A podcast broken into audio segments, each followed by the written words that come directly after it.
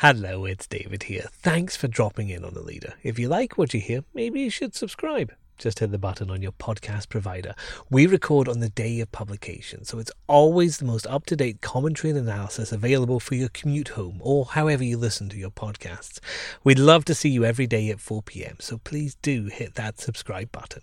Now, from the Evening Standard in London, this is The Leader.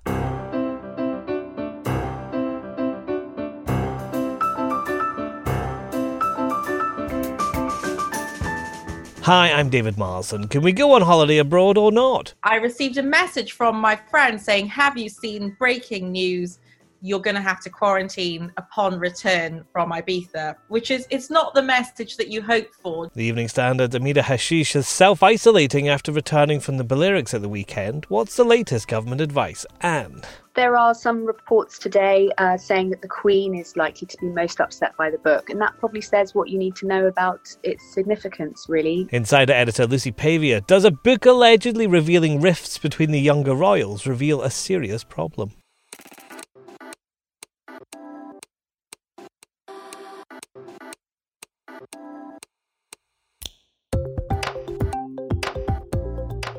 Taken from the Evening Standard's editorial column, this is The Leader. For the whole thing, pick up the newspaper or head to standard.co.uk/comment. In a moment, holidays abroad.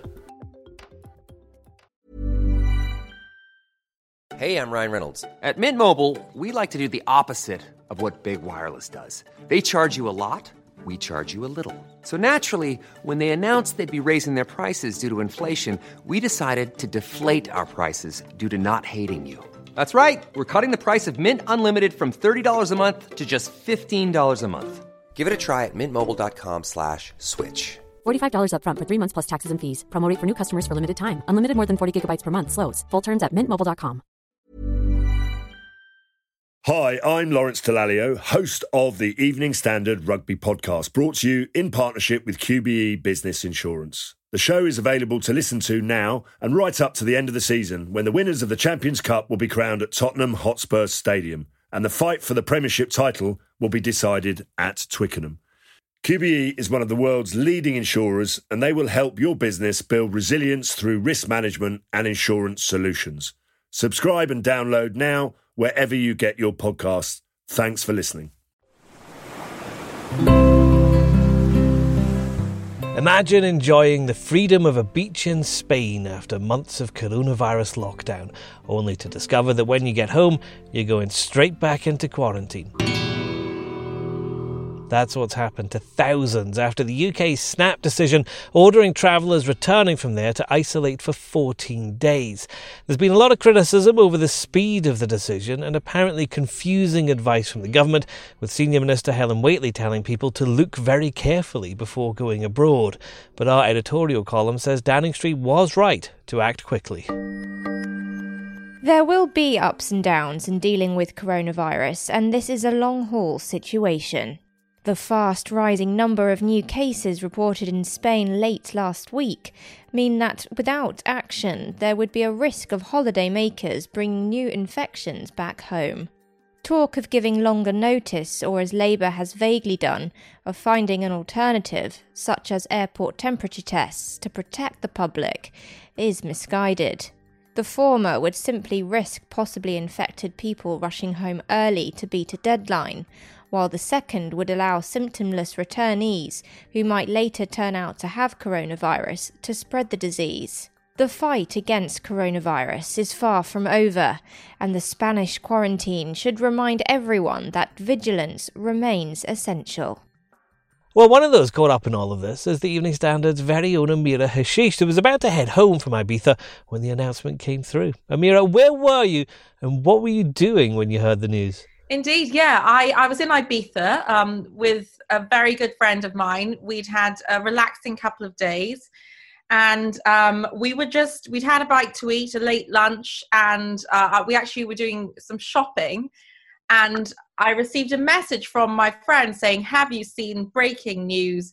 You're going to have to quarantine upon return from Ibiza, which is, it's not the message that you hope for, just as you feel like you're chilling out after a tough few months of isolating.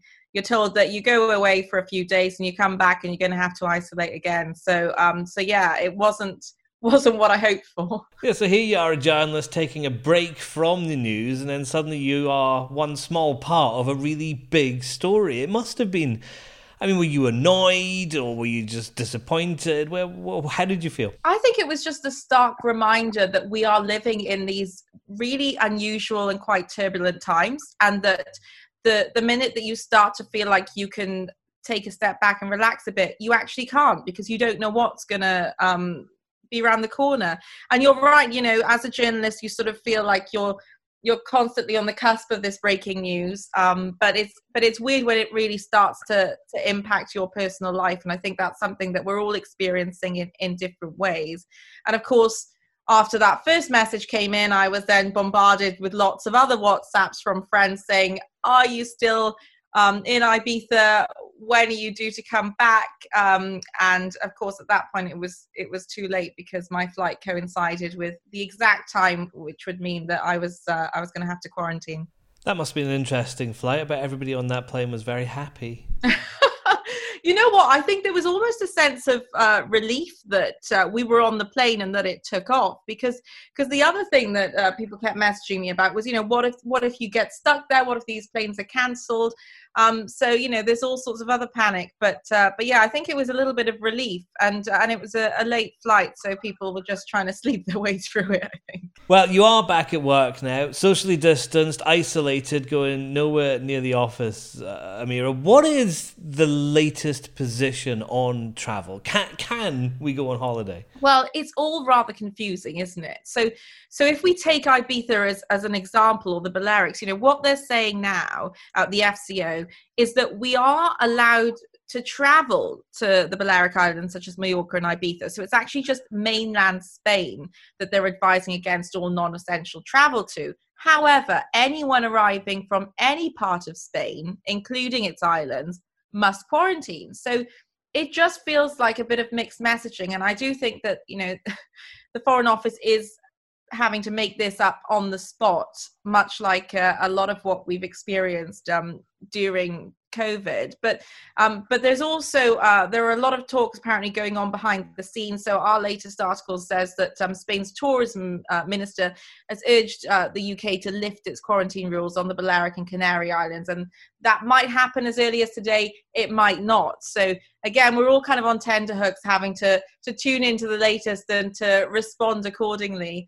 But yeah, I think it is a personal choice, you know, and what I've learned is that there are consequences, and I think we're all trying to resume a bit more normality in various aspects of our life, and you do have to take into consideration your personal circumstances.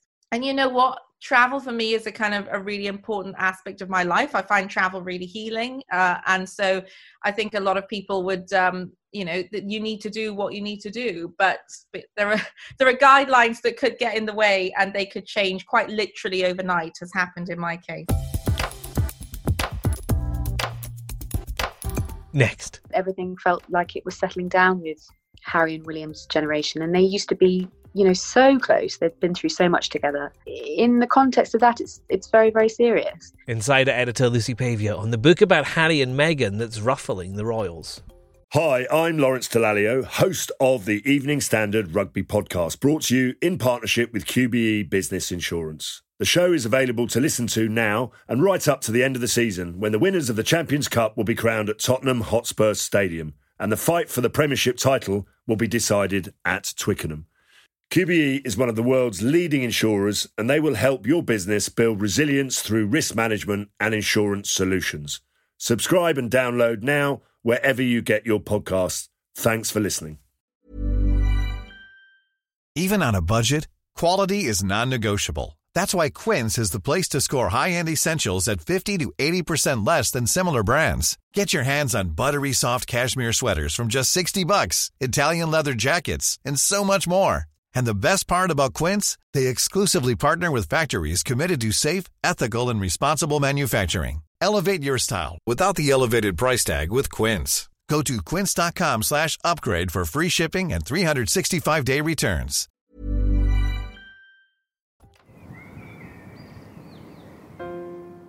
Shrugging off a weekend of headlines about his relationship with his brother Harry, Prince William is back to work promoting mental health awareness.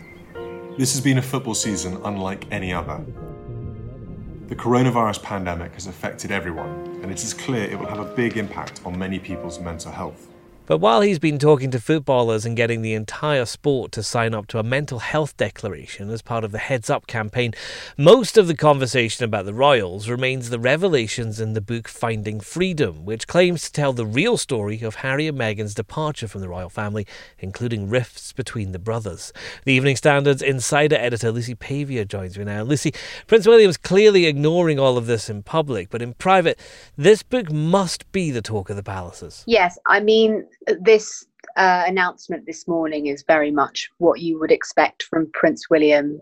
It's very much business as usual, but obviously I'm sure that they were reading the papers over the weekend and they're well aware that people's minds are definitely elsewhere at the moment with the very explosive book, Finding Freedom, which is due in August, but has been sort of serialised over the weekend. There had been, for quite a while now, lots of rumours about the relationship between Harry and William, but this book has really dived into those and said, yes, there is an issue there, hasn't it? I would say the book makes a number of allegations which had sort of been swirling around before the publication, but they certainly add fuel to the fire of those allegations. I mean, among them is the fact that William allegedly told Harry not to rush things with this girl, which is said to have angered Harry. He's said to have told his brother that he felt he should make sure he wasn't being blinded by lust in the relationship. It also alleges that there was tension between Kate and Meghan, which was reported a lot in the press at the beginning of their marriage. And that Meghan felt she wasn't really welcomed into the royal family by Kate. It also alleges that Meghan said, you know, I gave up my entire life for this family. I was willing to do whatever it takes, but here we are, and it's very sad. So yes, it's fairly explosive, I would say. Harry and Meghan have pretty categorically denied any involvement in the writing of this book, but it does seem to portray them in a very sympathetic light, drawing out those stories about their holidays and the early days of the romance in Botswana and all the things that they were getting up to before the controversies began. Yes, I mean, it certainly spins a romantic picture. The book was not authorised by Harry and Meghan officially, and they haven't contributed to it in any official way, it must be said. But having said that, the authors Carolyn Durand and Owen Scobie are notably sympathetic, I would say, in their previous coverage of the Sussexes. So before publication, you know, the book was always presumed to be a sympathetic account of their exit from the royal family, and the result seems to sort of tally with that, yes. Does it matter at all, Lucy? Is this all just gossip, or is there a serious issue if our future king isn't getting on with his brother? I mean, there are reports today that the Queen is likely to be the most upset by the book. And that probably says what you need to know about its significance, really. I mean, so in 1992, the year that Charles and Di and the Andrew Morton book came out, sort of detailing all the behind-the-scenes drama in their marriage. And there was also a fire at Windsor Castle. The Queen called it her Annus Horribilis. And you can't help but feel that actually 2020 is turning out to be Annus Horribilis Part 2, really, with their break from the royal family. And then obviously everything going on with the pandemic, and she's in her 90s. She's been the glue holding this whole thing together for 60 odd years. So naturally she will be worried about tensions. And, you know, there's a frustration, isn't there, that everything felt like it was settling down with Harry and William's generation. And they used to be, you know, so close. They've been through so much together. In the context of that, it's very, very serious. I was thinking about it this morning. It feels like family business rift, which is classic territory for family tension, because you're taking all of the emotions and tensions you might have within a family anyway, and you're putting them on steroids, and then you add the fact that this is the most famous family business in the world, and you have two brothers vying to run it who have very different ideas about the pecking order of that business. One of those brothers also has more power in the business, which is going to create further tensions. And what seems to have happened, which is again classic family rifts, is you've got this sort of arms race of very sort of minor incidences, which just all seem to build up to this very hostile picture. And the conclusion appears to be that no one ends up speaking to each other. And it's just all quite sad.